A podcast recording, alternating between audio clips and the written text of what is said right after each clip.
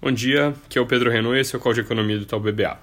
Nessa madrugada saiu o PIB do terceiro trimestre da China, ele mostra fraqueza no trimestre, conforme esperado, desacelerou para 6,1% no ritmo anual, que era o consenso de mercado, mas quando a gente olha no mês a mês, houve alguma estabilização dos dados em setembro, no fim do trimestre, e isso nos mantém confortáveis com a nossa projeção de crescimento em 6,2% nesse ano e 5,7% no próximo.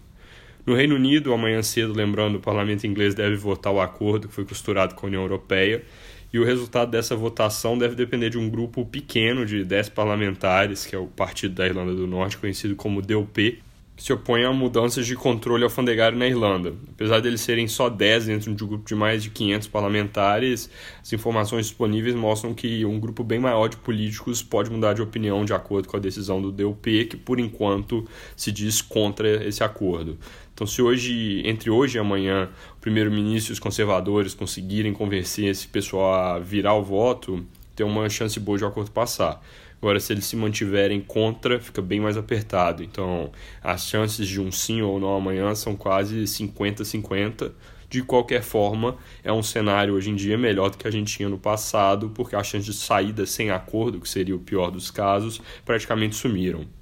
Quem mais defendia essa saída sem acordo era o Boris Johnson. Agora que ele tem um acordo que ele gosta, o cenário está mais entre aprovar esse ou postergar mais uma vez a negociação e tentar talvez reverter o Brexit.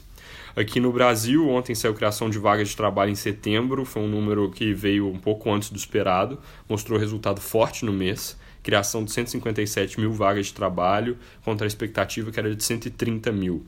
Setembro é um mês que é tipicamente forte, então se a gente faz um ajuste sazonal, esse número se traduz para 65 mil.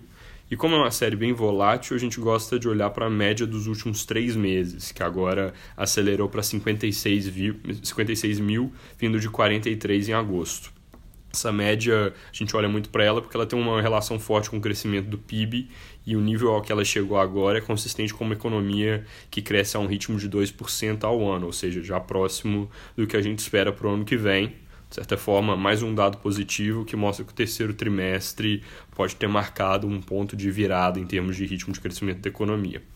Indo para o noticiário político, a equipe econômica, membros do governo têm sinalizado que o foco da agenda pós-previdência no Senado, num primeiro momento, deve se concentrar em medidas de redução de gasto obrigatório. Isso é algo que é positivo para a sustentabilidade do ajuste fiscal, mas que deve, então, postergar outras coisas da pauta, como reforma tributária, que, de qualquer forma, já é o que se movendo bem lentamente. Além disso, do lado político, hoje a revista Veja publicou uma pesquisa eleitoral com cenários para 2022, é, mostrando cenários de primeiro e segundo turno, no qual o presidente Bolsonaro perde por uma margem pequena para o ministro Sérgio Moro, quatro pontos, e ganha pela mesma margem do Luciano Huck, vencendo os outros candidatos com alguma folga, incluindo ali João Dória, Fernando Haddad e Lula nas pesquisas de segundo turno.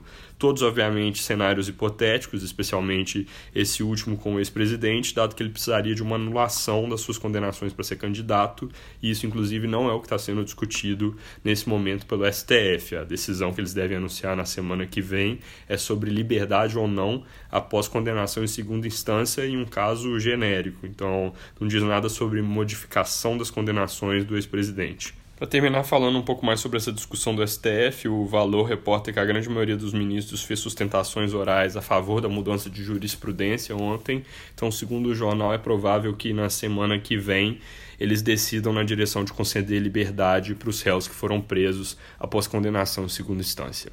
Eles devem se reunir na quarta-feira e até lá a gente pode ter mais notícias, mas por enquanto isso é o que a gente tem de mais concreto. É isso por hoje, um bom dia e bom fim de semana.